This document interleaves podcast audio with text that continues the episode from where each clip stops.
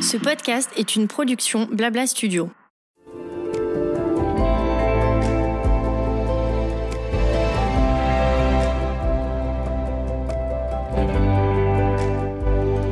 Bonjour, je suis Sarina, la créatrice de Prescription Lab et de Lightstones Cosmétiques.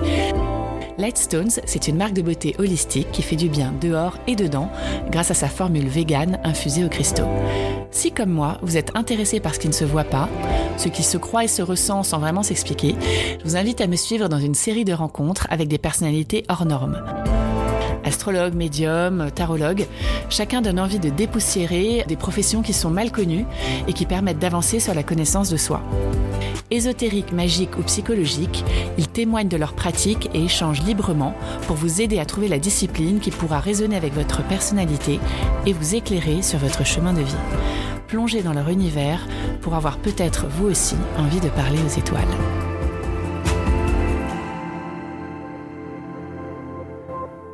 Bonjour Grace. Bonjour Sarina. Je suis ravie de te recevoir sur ce podcast. Merci, hyper heureuse aussi. Alors on a plein de choses à évoquer ensemble, mais la première qui m'a surprise, en fait je t'ai découvert euh, grâce à Instagram, et la première chose qui m'a surprise, c'est ton intitulé, tu mets cabinet de conseil. Peux-tu me parler de ton activité? Oui, bien sûr. Alors euh, moi je donne des guidances, donc euh, je m'appuie sur ma claire audience et, et sur le tarot pour aider les gens et pour les conseiller en fait. Donc euh, moi j'aime pas parler vraiment de, voyance parce que voilà c'est trop associé à ce côté un petit peu sombre, un petit peu obscur, euh, trop magique et un peu noir qu'on peut avoir dans la voyance. Moi je voulais un peu dépoussiérer tout ça, l'éclairer euh, et du coup cabinet de conseil comme j'ai j'ai suivi une formation en coaching, ça me paraissait évident de de mettre euh, cabinet de conseil. Voilà. Et d'ailleurs, ce côté coach revient très souvent en fait euh, dans tes interventions, dans la façon dont tu parles aux gens. Est-ce que tu peux justement expliquer un peu comment toi tu te positionnes par rapport à quelqu'un qui, qui vient de consulter? Oui, complètement. Alors, euh, je sais pas. Je pense que ça vient de, du fait que, voilà, moi la claire audience, j'ai mis du temps à l'accepter. J'ai longtemps pensé, pensé, en fait que ce que j'avais c'était de la schizophrénie parce que j'ai une voix en fait qui, qui me parle dans, dans l'oreille. Depuis que tu es enfant, raconte-moi un peu justement. c'est depuis l'enfance. Depuis petite, en fait euh, j'ai toujours eu une voix, toujours une voix féminine. Plus jeune, ça me perturbait pas. En fait, comme en français, on dit beaucoup, c'est ma voix intérieure, c'est mon petit doigt qui me l'a dit. Euh, ça me paraissait cohérent et je pensais que tout le monde avait cette espèce de petite voix. Et j'arrivais complètement à la dissocier de de ma pensée. Pour moi, c'était comme une sorte de conscience ou de de pensée secondaire ou une fée clochette dans ta tête. Un petit peu. Est-ce que tu en as parlé à tes parents? À partir de quel moment tu te dis, en fait, les gens, ça fonctionne pas comme ça En fait, je me posais pas du tout de questions. À mes 15 ans, euh, j'ai vécu un peu trop un, un, truc un peu traumatique puisque j'ai été violée à 15 ans. En fait, je suis tombée dans une grosse dépression. J'imagine. Et je pense que euh, j'étais pas du tout prête à explorer ce don, etc. Et en fait, euh, je pense qu'avec les médicaments que j'ai pris, etc., les antidépresseurs, euh, ça a complètement bloqué la voix que je recevais. Donc de mes 15 à 21 ans, parce que ça a duré, ça a duré un certain temps avant que je m'en remette. Euh, Jusqu'à mes 21 ans, j'ai plus du tout entendu cette voix. À 21 ans, quand cette voix est revenue, euh, je me suis pas dit youhou, je suis médium. euh, non, je, je, me suis dit oula, il faut que je revoie un psy. Euh, c'est de la schizophrénie et, et, je me suis dit bon. T'as flippé. Ouais, je me suis dit j'avais ça depuis petite et en fait les antidépresseurs l'ont bloqué, les traitements, etc. Et là, ça revient quoi. Et qu'est-ce que t'as dit le médecin? Quel est le travail que t'as fait avec lui après? Ça a été ça a été très long parce que j'ai vu trois différents psychiatres en 6-7 ans, un truc comme ça, même un peu plus. Le premier que j'ai vu euh, était pas inquiet parce qu'en fait j'ai pas de symptômes cliniques de schizophrénie. Euh, J'entends cette voix que d'une oreille. J'ai une seule voix qui me parle, toujours la même. Un schizophrène, il va entendre plusieurs voix. Il va entendre dans les deux oreilles. Il va avoir des syndromes d'automutilation, de, paranoïa, euh, des choses que moi j'ai absolument pas. Et donc ce premier psychiatre, en fait, me, je sais pas s'il me croyait pas, mais il pas vraiment pris au sérieux. D'accord. En tout cas, il n'a pas pris la maladie, entre guillemets, ou la différence non. Il m'a même okay. pas fait passer de tests euh, d'acouphènes ou de choses comme ça. C'est moi qui suis allée demander à ma mère, je pense que j'ai des acouphènes, est-ce qu'on pourrait aller voir un ORL Donc elle m'a emmené chez un de ses, un de ses copains ORL, bref. Et euh, non, c'était pas du tout ça. Euh, j'ai vu, moi, au bout d'un an et demi avec ce, ce psychiatre, j'ai arrêté avec lui parce que je le trouvais pas euh, compétent. Ouais, ça faisait pas avancer. Voilà. Bah, il me faisait pas avancer. Moi, ouais. j'étais, je m'étais auto-diagnostiqué. Pour moi, c'était sûr que c'était une forme rare de schizophrénie, quoi. Donc j'ai vu une, euh, une deuxième psychiatre, euh, et en fait cette deuxième psychiatre, je l'ai vue juste après le procès de mon agresseur. Ça a pris pas mal de temps parce que moi j'ai mis trois ans à en parler, et euh, on avait fait une main courante parce que j'avais pas tout de suite dit à mes parents ce qui s'était passé. Et trois ans plus tard, trois ans après l'agression, la brigade des mineurs me rappelle en me disant ah au fait euh, on a retrouvé votre plainte, est-ce que enfin votre main courante, Mm. vous voulez pas porter plainte parce qu'il y a six autres filles qui ont été violées. Quelle horreur. Moi j'avais pas tout dit à mes parents et donc c'est là où Tout a dû sortir. tout est, sorti, tout est sorti. Moi, j'avais voulu occulter à fond ce, ce Ouais. truc, et en fait, on a été sept à, à faire, euh, à se mettre euh, En justice. dire, en justice, À ça. demander justice. C'est ça. Et euh, juste après ce, ce procès, enfin, il y en a eu deux, hein, parce que le premier, il a pris des médicaments, euh, et on peut pas juger quelqu'un qui est, qui est comme un légume en France.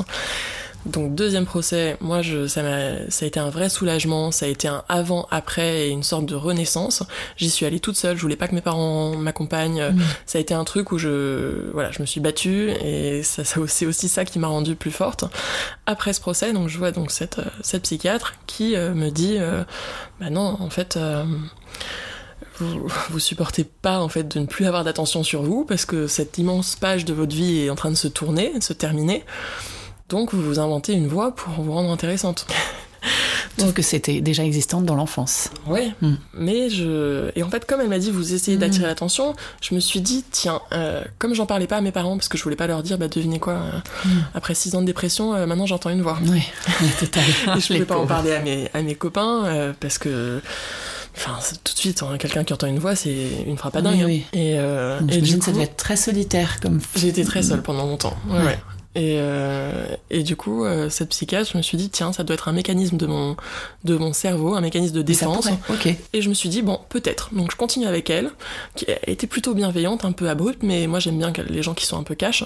Et donc je l'ai vue pendant deux ans et demi. Sauf que pendant ces deux ans et demi, j'avais tellement d'informations sur les gens, je savais qui euh, dans mes copines était cocu, je savais qui dans les amis de mes parents allait divorcer, je savais euh, les problèmes de santé, les machins, il y avait plein de trucs que je Oui, c'est savais. pas une et- voix qui te raconte ça. des conneries. C'est quelque chose qui t'apprenait des choses sur Qui les gens. m'apprenait des trucs sur les gens et au début c'est très difficile à, percevoir parce que quand on me dit bah non ta meilleure amie euh, son mec il la trompe tous les tous les week-ends moi je peux je, je suis personne pour lui dire tiens euh, ma voix dans ma tête euh, m'a dit que méfie-toi de ton mec non Oui.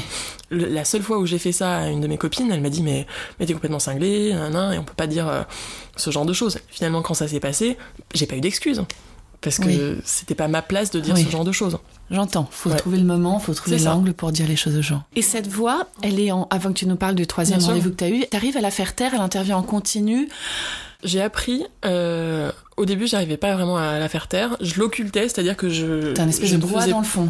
C'est pas un brouhaha, ça peut être... euh, je vais rencontrer quelqu'un, on me dit attention. Ou alors, euh, ça va être des... par exemple en, en séance, on me pose une question, on me dit feu vert. Feu vert, c'est vas-y. Elle a même pas, la, la cliente a même pas enfin, terminé la, la question que je sais que le projet qu'elle est- où elle me demande des conseils, c'est bon. Il y a parfois des mots-clés que maintenant j'arrive à déceler. Elle est beaucoup plus cash que moi, cette, euh, cette voix. Et bon, je Oui, oui. t'expliquerai plus tard, mais bon, on m'a expliqué que ce serait a priori ma sœur jumelle qui est décédée dans le ventre de ma maman qui me guiderait. Peut-être, moi je trouve ça complètement perché. J'ai du mal à me. Plus que d'entendre des voix. Bah, je sais pas. Je rigole. Le lien- ouais, non, non, mais ouais, ouais. Mais c'est fou, j'adore. Le lien avec l'au-delà me avait tendance à me faire peur. Maintenant, je sais qu'il y en a un. Ça me fait moins Oui. peur. Mais voilà, est-ce que c'est ma sœur jumelle? Est-ce que c'est juste une guidance, un, Oui. une- une- un esprit féminin qui m'aide euh, Je vais pas mettre de mots dessus. Je, re- je réceptionne et maintenant je suis beaucoup plus ouverte à ça. Mais ça existe beaucoup, tu sais, dans les cultures dites, euh, alors je sais pas si c'est le mot exact, c'est pas vraiment ça, mais plus primitives, en effet, où tu as des histoires de sorciers, de chamans qui entendent et qui font justement le lien entre la parole des, des ancêtres ou des morts et ceux des. Du des- channeling. Exactement. Oui, channeling, ouais. exactement. C'est ça. Oui, en fait, t'es une version. euh, une version moderne, euh, en effet. Oui, oui, c'est ça, de, du chaman. euh. C'est ça. Du canal donc- un peu. Pour revenir à la discussion, le troisième médecin que tu as pu rencontrer, Alors déjà, Oui. euh, je termine avec la, Oui, la deuxième, en fait, euh, j'ai arrêté de la consulter parce que pendant un mois, j'ai- j'ai eu beaucoup de flashs, et là pour le coup des flashs visuels, de, de sang Mhm. sur la chaussée. Moi à l'époque j'avais 25 ans, je sortais en boîte du mercredi au, au dimanche, il y avait une soirée le dimanche, et, euh, et, euh, en fait pendant un mois, un, enfin, c'était très difficile de sortir. Je sortais quand même, mais beaucoup moins.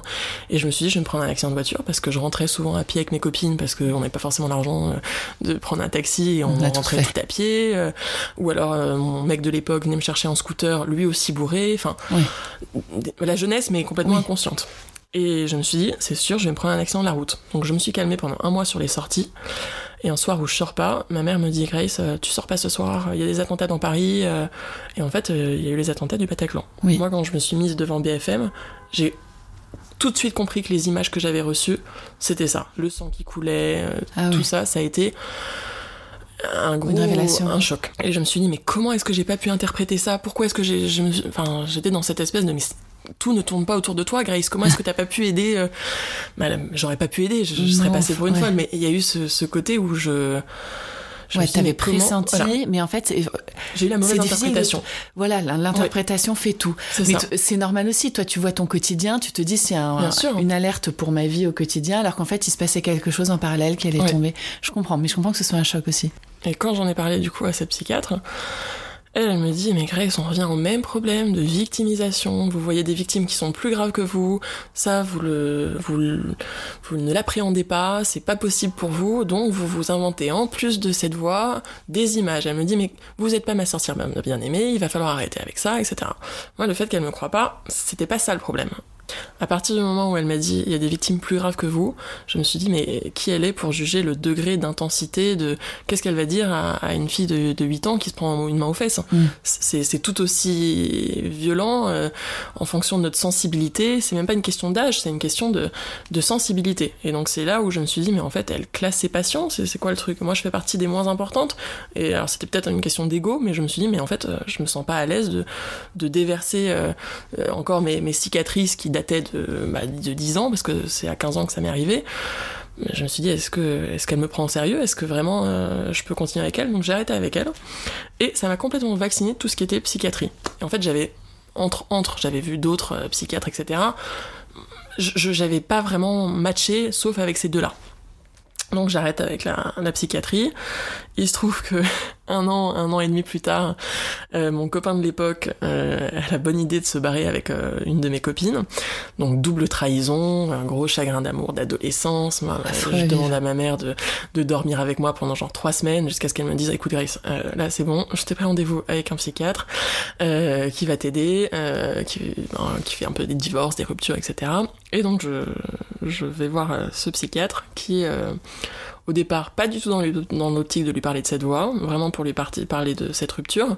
Et en fait, au fur et à mesure, je lui fais confiance et, euh, et je commence à lui expliquer que voilà, j'entends Ce que tu vis. euh, j'arrive à l'occulter, j'arrive à le mettre de côté et, et pas y prêter attention. Il me dit ah c'est intéressant, vous allez quand même euh, écrire hein, ce que vous, ce qu'elle voit, ce qu'elle vous dit cette voix. Je pense qu'au départ, il n'était pas forcément très rassuré et du coup. Voilà, je me suis mis à écrire sur des carnets ce que cette voix me disait. Lui, toutes les semaines, il regardait ce que j'écrivais, jusqu'à ce qu'un jour, il me dise, écoutez, ça fait déjà un mois que là, j'ai quand même beaucoup d'informations sur ma propre famille, en fait. Il me dit, ça, ça se trouve pas sur Internet. Il me dit, bon, si, vous connaissez quelqu'un de ma famille, dites-le moi. Je dis, ah bah non, pas du tout, euh, je comprenais pas trop. Il y a eu deux, trois séances comme ça où il s'énerve un peu, dont une qui a été le tournant, en qu'il a eu fait. peur, en fait. Ouais. C'est Ouais. ouais. Et il me dit euh, là qu'est-ce que vous avez écrit? Vous avez écrit papa et swing into spring, un truc en anglais. Je dis bah oui mais mon père est américain donc c'est pour ça que que j'ai écrit en anglais. Il me dit non non non non euh, là arrêtez de rire c'est pas drôle. euh, genre dites-moi d'où ça d'où ça sort cette histoire. Je dis mais il y a pas d'histoire. Mon père est américain donc c'est pour ça que j'écris en anglais à côté. Point.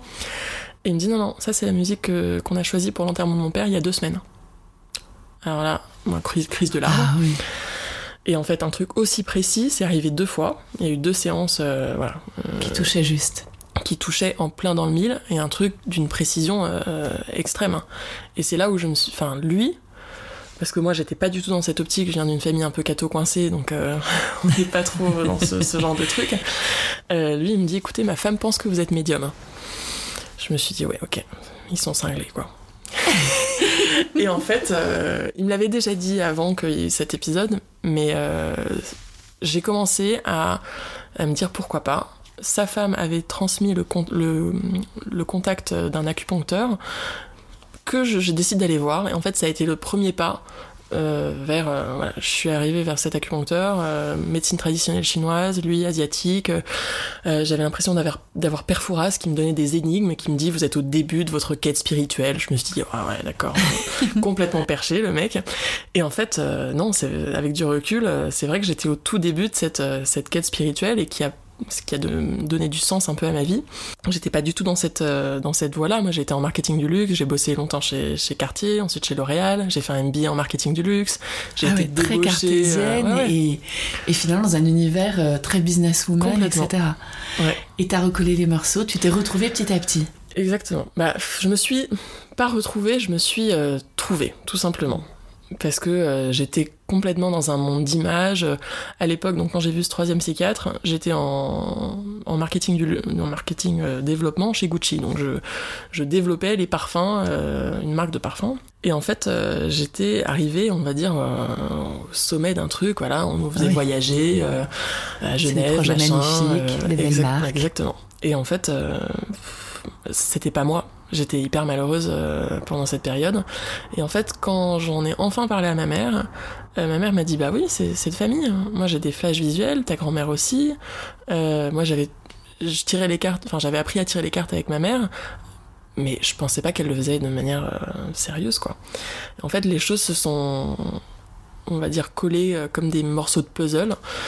Euh, se sont assemblés pour euh, enfin faire ce que je suis en train de devenir et je suis encore en construction parce qu'on n'arrête pas de travailler sur soi-même. J'ai commencé à donner des consultations en fait quand j'étais chez Gucci le soir et le week-end à mes copines. Euh, après ça a été des parents d'amis qui ont voulu tester. Moi à l'époque, bon en bonne vierge, j'écrivais tout en notes, j'écrivais toutes mes prédictions etc. Et au fur et à mesure quand les choses se, se passaient, je me dis tiens c'est fou, je prenais les nouvelles des gens qui venaient me consulter et en fait au bout de un an, un an et demi de, de consultation le soir et le week-end, euh, quand j'étais chez Gucci, hein, je le faisais euh, peut-être 4-5 fois par semaine. Au bout d'un an et demi, j'avais 3 mois d'attente. Et c'est là où...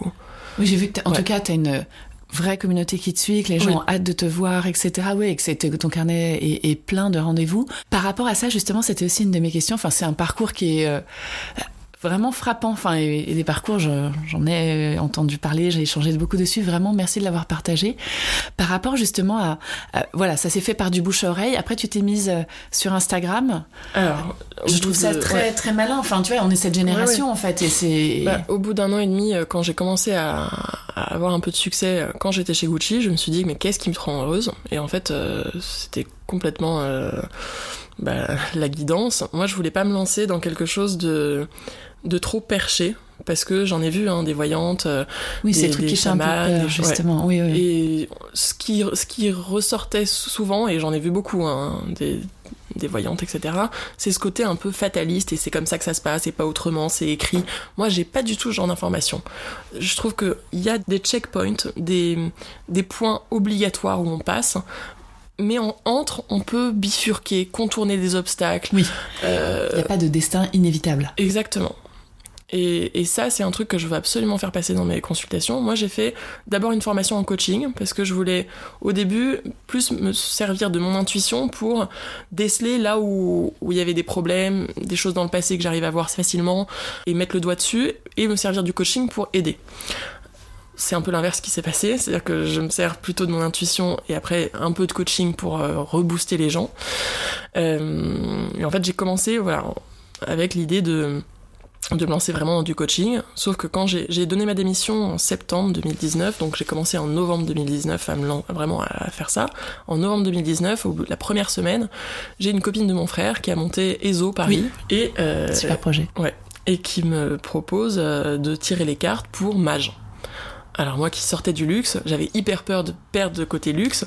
Euh, là, on me propose un truc pour Max, pour euh, pour Mage où je tire les cartes, mais bien sûr. Donc euh, ils avaient fait une, une t'étais comme un poisson dans l'eau. Complètement. et ils avaient fait donc une collection Astro Club.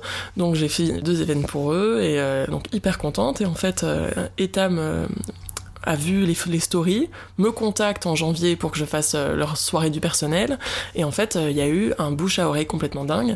Et il y a eu aussi Merci Andy, la marque de, Oui. de gel antiseptique. Hyper créative. Euh, voilà, lui c'est un copain, sa femme très spirituelle a monté Moon Sister et, euh, et en fait on est devenus hyper copines. Je lui ai prédit sa grossesse euh, bah, un an avant.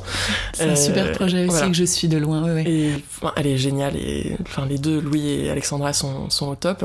C'est eux qui euh, en fait m'ont un peu euh, mis le pied dedans et m'ont permis de monter en visibilité. J'ai fait euh, un premier event avec eux et il y avait plein d'influenceurs, de choses comme ça. Moi, j'ai voilà, j'étais euh, payée pour euh, donner des consultations.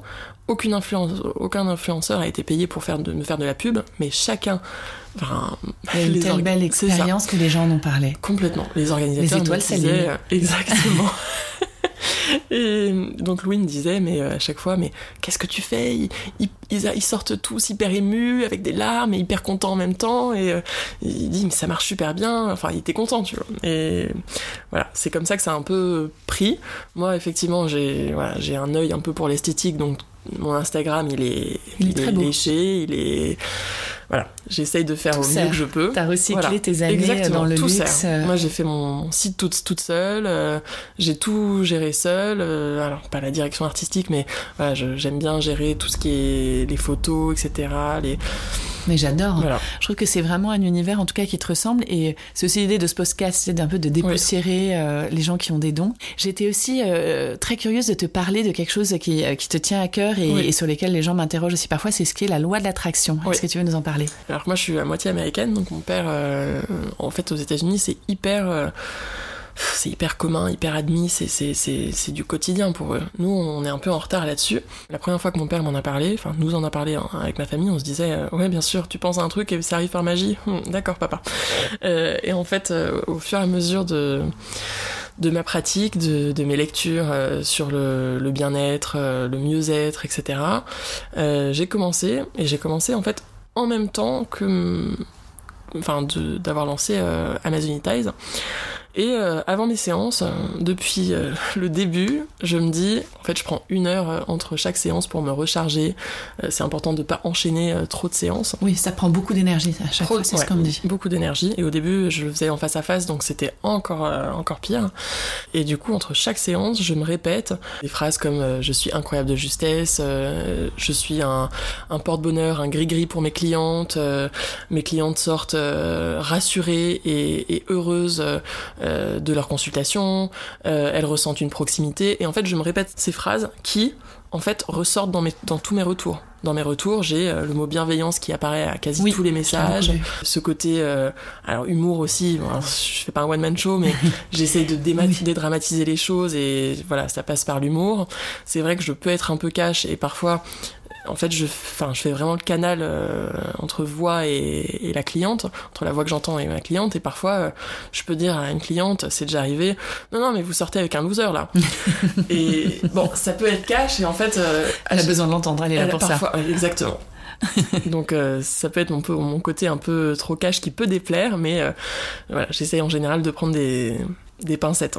Et du coup, donc la loi de l'attraction, c'est ce qui m'a aidé à en fait euh, à développer euh, ça au, au maximum. C'est aussi pour ça que C'est le fait alors de, de, projeter des de choses. qui- visualiser. Ouais, D'accord. de te visualiser avec euh, plein de clientes, de te visualiser avec euh, des formations. Moi, au tout début, je savais que je voulais Comme une méthode Coué. Tu Une répètes des choses qui amènent peut-être ton inconscient quelque ça, part. c'est ouais, c'est un, un des outils. D'accord. Il y a tellement d'outils pour la loi de l'attraction, il y a la visualisation, il y a... euh, moi j'ai fait pas mal de lives sur ça.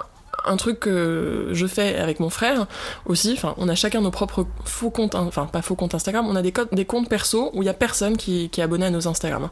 Et moi je poste euh, des photos de, je sais pas, d'une villa aux Maldives, euh, merci pour ces vacances, elles sont pas encore arrivées, hein, mais voilà. Je sais que ça vient. Et, et je sais que ça vient, ce genre de choses. Euh, au tout début, quand on me demandait alors euh, comment ça se passe, etc., je dis mais c'est génial, euh, j'ai un mois d'attente euh, de mes rendez-vous. J'a- J'avais pas d'att- d'attente de mes rendez-vous, mais j'en ai aujourd'hui, j'ai aujourd'hui un mois d'attente. Et c'est le fait de projeter et d'y croire à fond Oui. qui, c'est vraiment de la visualisation pour moi. Ok, mais tu penses que c'est une vision. Moi, je suis entre les deux, c'est-à-dire que tu Ouais. connais mon côté euh, fan de, de choses plutôt euh, ésotériques Ouais. et matérielles, et en même temps, je me dis, toi, je parle à la coach là plus Oui. que, que que la claire euh, clairaudiente. Il y a vraiment un côté aussi où je pense qu'à un moment, tu focuses le fait de matérialiser ton désir, de le voir. En effet, je pense que ça met aussi le cerveau en action et ça met aussi, voilà, ça dirige un peu Oui. les petites choses du quotidien pour je veux obtenir cette chose-là, donc j'y travaille. Moi, je crois aussi pas mal. euh, Enfin, tu vois, je, je me dis c'est un peu la ouais. rencontre des deux. J'ai du mal à me dire, tu vois, c'est pas l'univers qui t'a apporté euh, ce chemin, tu l'as fait quand même toute seule. Il y a une partie énergie et une partie où effectivement il y a des, des méthodes euh, vraiment qui sont liées au cerveau. En fait, le cerveau il fait pas la différence entre ce que tu dis à voix haute Mhm. et ce que tu penses réellement. Oui. Donc il y a une sorte de plasticité du cerveau qui fait que au, au plus tu te répètes ce genre d'affirmation positive, au plus tu vas prendre de la confiance en toi, croire en ce que tu dis. Et il y a aussi des choses de l'univers. Moi, j'ai des signes tous les jours. Mais c'est Mais il faut- je croyais aux signes. Il les recevoir, il faut savoir les reconnaître. Alors attention, il faut pas se dire euh, tout est un signe, etc. Ça peut être l'écueil à éviter, mais il y a vraiment une question d'énergie. Et ce qu'on projette, euh, on peut avoir des moments de de, de down, de, de bad, de, de tristesse, et, et c'est pas un la loi de l'attraction, c'est pas euh, je pense positif tout le temps. Mm. Non, c'est pas possible.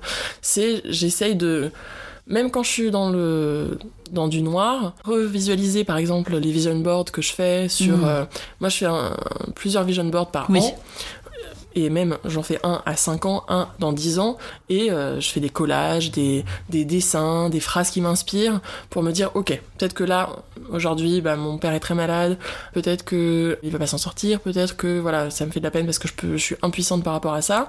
OK, mais à côté qu'est-ce qui qu'est-ce qui va bien? Et Se concentrer sur ce ça. qui est lumineux. sur exactement. D'accord. Non, non, hyper intéressant. Et on, on se parlait aussi, euh, avant que le, le podcast ne commence, de tout ce qui était éthique. J'étais, euh, j'ai vu notamment que les gens se battaient un peu pour avoir des rendez-vous avec toi, ils te disaient rendez-vous dans un mois, dans un mois et demi, etc. Mais en tout cas, et tu disais, attention, je suis vigilante, ne venez pas trop souvent. Tu peux m'expliquer un peu toi, justement, ton éthique par rapport à ça, parce que c'est vrai qu'on est dans une époque qui est assez troublée, et je me dis qu'il y a des gens qui doivent avoir envie de revenir, euh, genre, tous les 15 jours. Enfin, quand C'est t'as un problème qui te déchire, ou que ce soit amoureux ou professionnel, parfois, c'est, t'as, t'as cette pression en toi, et c'est un peu de voir quelqu'un, c'est un peu comme pour la faire sortir, tu veux la réponse, etc. Comment toi Ouais. tu mets ça à distance, comment tu les accompagnes, mais justement, et, et c'est ce que j'aimais bien chez toi, sans tomber dans le côté euh, gourou. Oui, bah complètement. Moi, je, je le dis à toutes mes clientes, je suis pas un gourou, je suis pas votre mère, je suis pas la boss de votre vie. Ce qu'il faut comprendre, c'est que moi, je suis là pour apporter un éclairage. En fait, si tu reprends rendez-vous six mois après avoir fait une heure avec moi, je vais te redire la même chose. Les choses ne changent pas. Je vais pas voir plus loin que, que ça. Après, au bout de 6-8 mois, oui, je peux avoir des questions.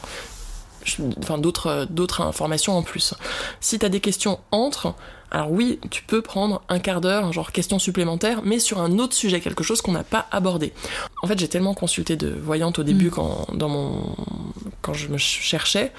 Il y a plein de clientes, qui, de voyantes qui disent, bah oui, il faudrait revenir dans un mois euh, pour euh, euh, être sûr que les choses ne changent pas, etc. Non, les choses ne changent pas. Enfin, moi, c'est pas ma, Mm. ma vision des choses. Je veux pas qu'il y ait dépendance à la voyance. Et en fait, il y a beaucoup de clientes que j'ai qui sont dans une détresse Oui. émotionnelle, affective, parfois sentimentale, où je sens bien que moi j'oriente, j'ai une liste de coachs, de magnétiseurs, d'énergéticiens, où euh, moi j'arrive à mettre le doigt sur où est le problème. Je vais, je dis, j'explique à mes clientes, et ça c'est une phrase qui revient beaucoup dans mes consultations, je suis pas magicienne.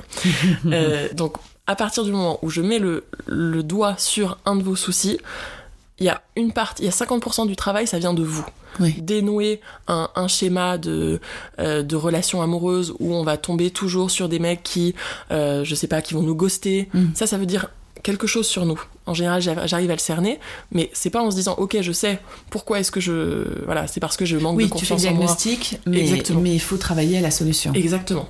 Ok. Et souvent, c'est pas seulement un magnétiseur qui va aider à. Non. Un magnétiseur, c'est juste euh, les énergies. Oui. C'est un vrai travail de coaching, parfois de, de psy, Oui. euh, d'hypnose. L'hypnose, ça marche super bien, euh, mais ça peut être aussi de l'EMDR quand c'est des traumas.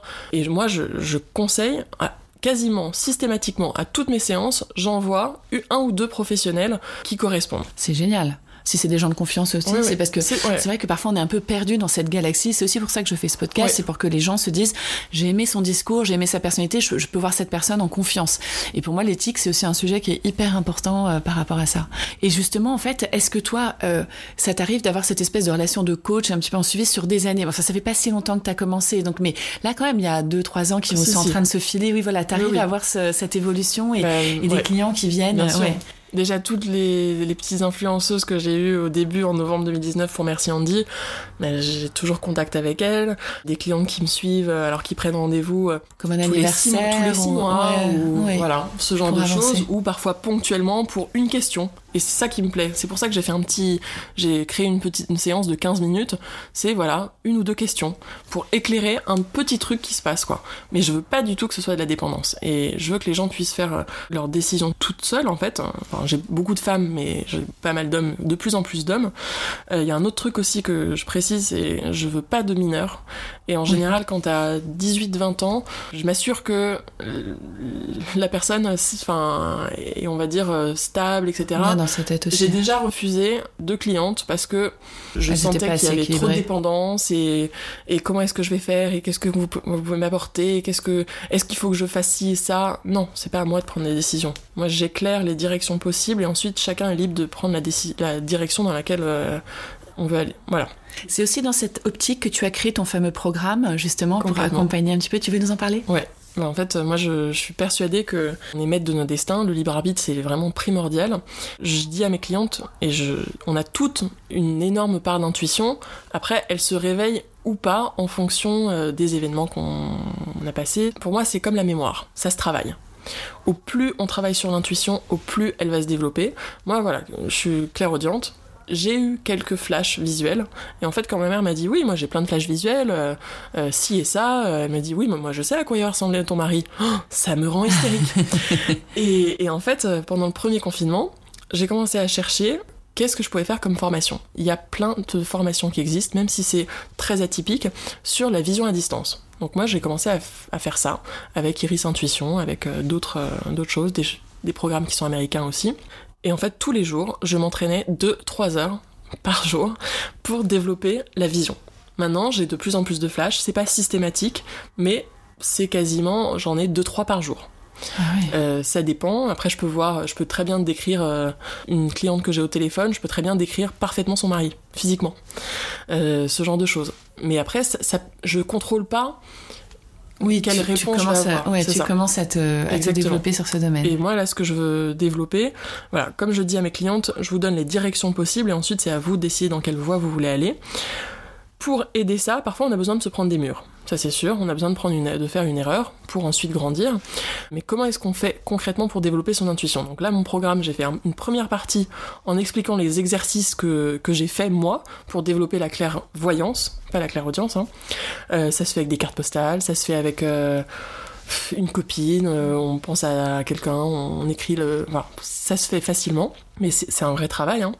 Et la deuxième partie, c'est sur le tarot, qui est en fait mon support je peux pas dire préféré parce qu'il y a d'autres oracles que j'aime bien, euh, mais c'est mon, support de prédilection pour avoir des questions précises. Quand on me pose une question oui et non, là je vais, je vais faire un tirage à 5 cartes, et en fait en fonction de ces 5 cartes, on va me donner le, les avantages, les inconvénients, le conseil des cartes, la réponse à la question, donc si c'est oui et non, et un peu au-delà de la réponse.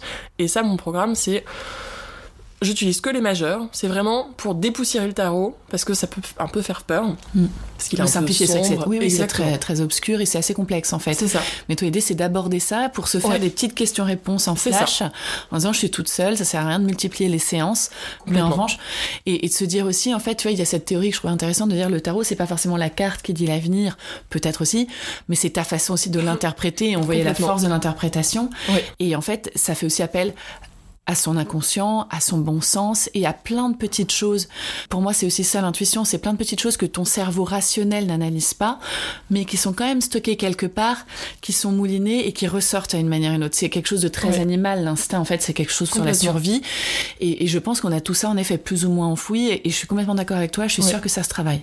C'est, il faut savoir s'écouter, il faut savoir le vivre. Ça dépend aussi. Toi, tu disais que tu es une famille plutôt traditionnelle, mais je pense qu'il y a des familles euh, qui laissent plus ou moins le champ à, à ce genre d'expérimentation donc il y a plus ou moins de travail par rapport au cadre d'où on vient. Mais, Complètement.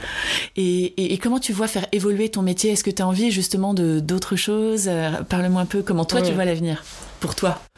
Moi, je, il y a tellement de choses que j'ai envie de faire. En fait, j'ai envie de développer des programmes pour que justement les gens aient les clés pour s'aider eux-mêmes, les autres. S'aider soi-même, c'est compliqué parce que même moi, j'ai du mal et je peux avoir tendance à, à, tirer des mauvaises interprétations de flash ou de ressenti que je peux avoir.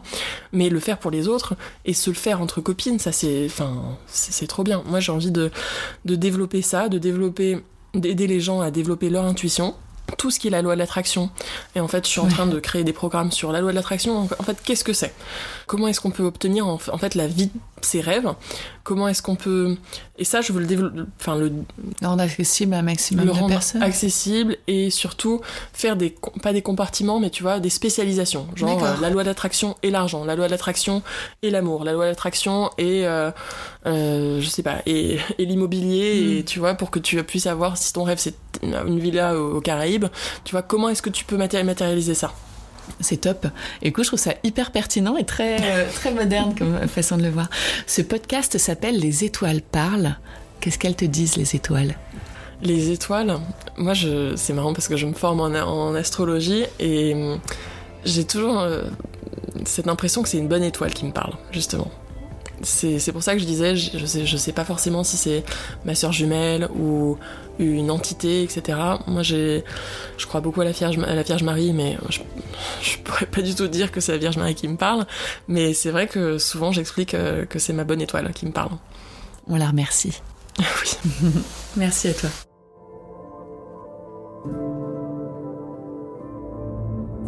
Merci d'avoir partagé ce moment avec nous. Si vous avez aimé ce rendez-vous, n'hésitez pas à lui donner 5 étoiles sur vos plateformes d'écoute préférées. Je vous dis à bientôt et merci de votre fidélité.